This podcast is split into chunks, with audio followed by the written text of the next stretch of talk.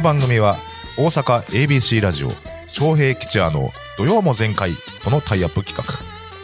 命知らずの意味を持つ関西テレビの元アナウンサー桑原翔平さんと俳優としても活躍中上方落語界注目の落語家桂吉也さんが朝日新聞ポッドキャストのトークに切り込みます。今週のテーマは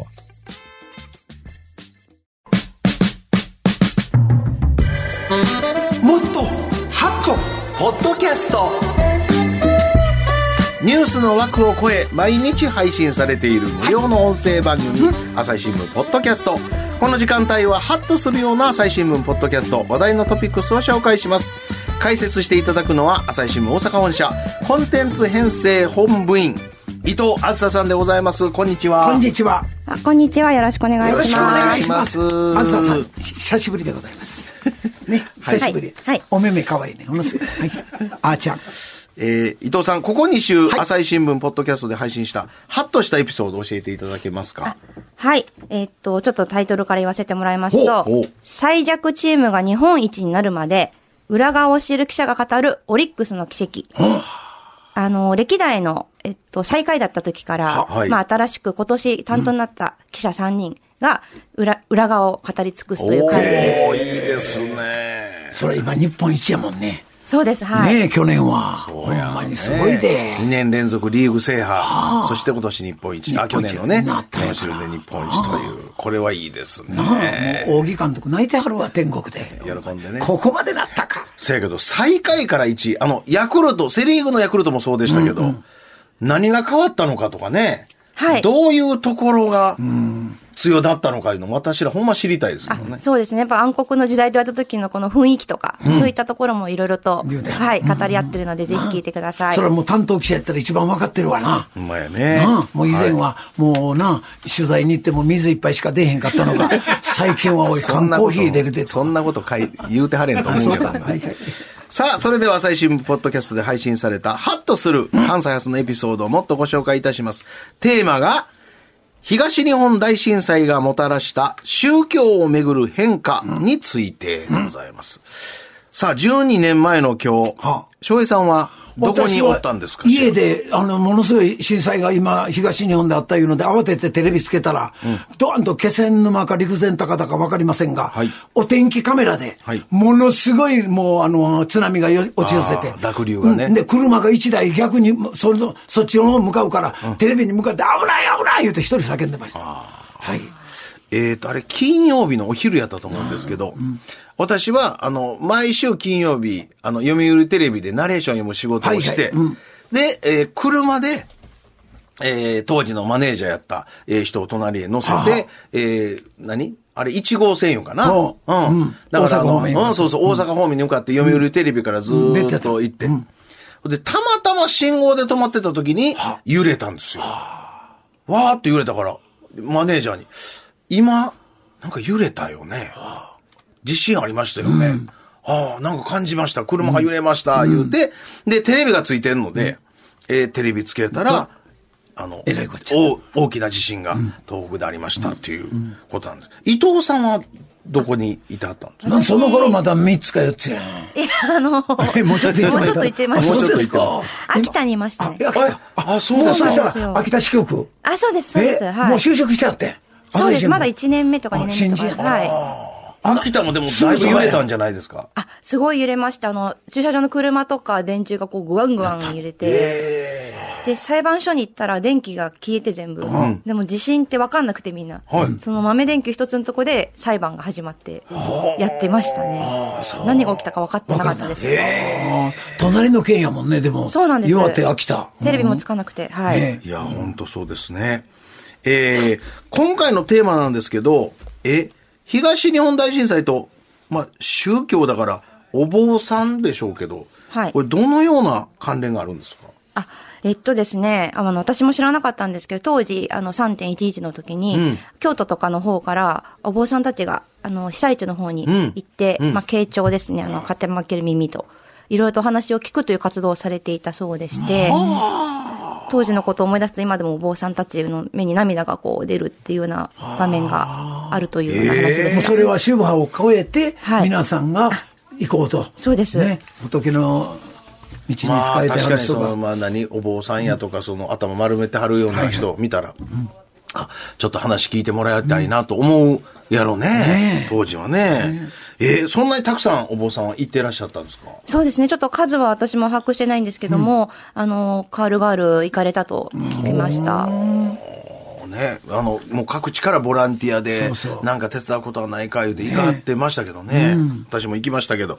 えーさあ、この東日本大震災を教訓に、宗派を超えてある動きが活発になっているそうです。一体どのようなものなのでしょうか？早速、ポッドキャストの音声をお聞きください。タイトルは、お坊さんの目にも涙。東日本大震災がもたらした宗教をめぐる変化。ナビゲーターは以前までこのコーナーにご出演されておられました、高知総局長の武田真雄さお、ん。武田さん。はい。そして朝日新聞の記者でもあり、天台宗の僧侶でもある久保智義さんです。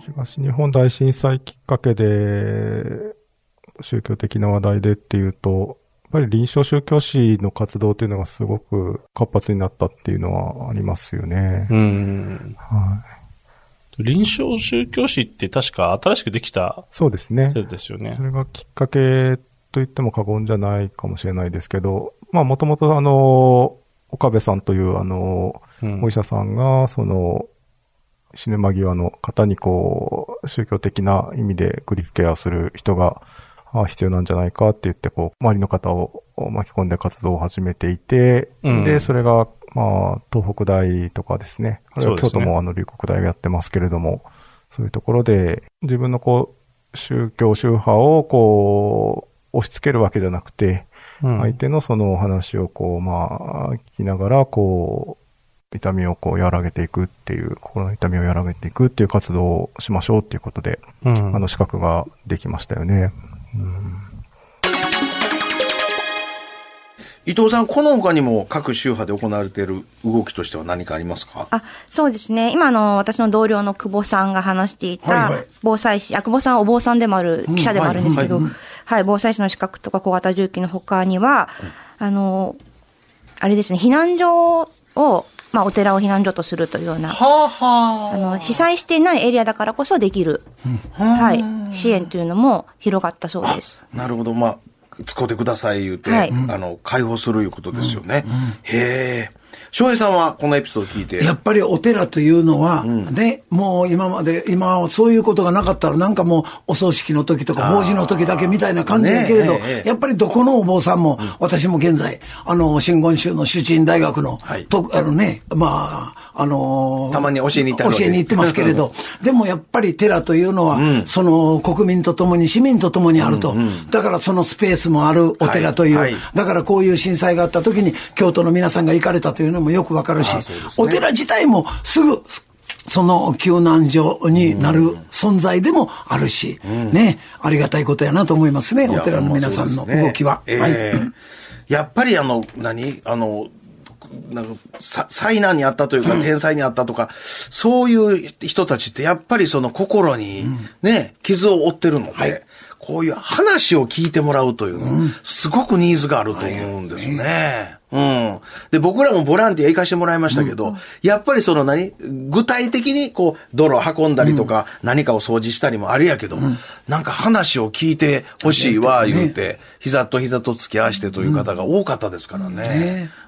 うん。それは皆さんどん底の気持ちになってる時に、誰か一緒に話を聞いていただきたいというのは、もちろんあるやろあしね。りますね。はい。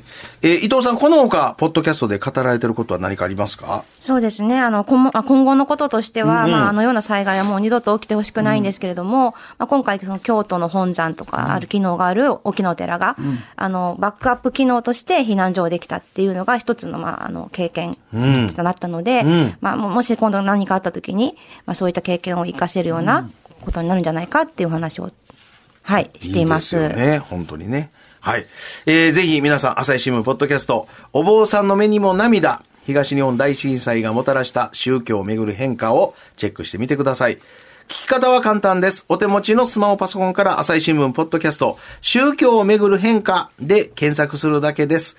もしくは土曜も前回のツイッターで今日ご紹介したエピソードをリンクしておりますので、そちらからお聞きになることもできます。さらに、私たちが喋った今日の放送内容は、来週金曜日17時、朝日新聞ポッドキャストの中で配信予定でございます。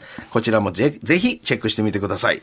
そして、えー伊藤あずささんも、はい3月30日のイベント、そうですもっとハットぶっちゃけナイトにはい出演していただけるということで、はい。はい、ぶっちゃけないと、はい、はいデビューします。はい。よろしくお願いいたします。楽しくいきましょうね。前向きに。はい。え、あの、武田さんも塩谷さんもね、そう割とおしゃべりやから、はい負けずに伊藤さんも。武田さんなんか高知から来んねんから。もうこの日気合入ってるわな気合入ってる。うん。はい。えー、チケット購入お考えの方、あの、伊藤あずささんのぶっちゃけも聞けますので、そうですぜひご参加お待ちしております。朝日新聞大阪本社コンテンツ編成本部員の伊藤あずささんでございました。ありがとうございました。ありがとうございましありがとうございました。以上、もっとハットポッドキャストでした。昌平吉也の土曜も全開は毎週土曜午前10時から ABC ラジオ AM1008kHz FM93.3MHz で放送しています。インターネットラジオラジコでも検索してみてください。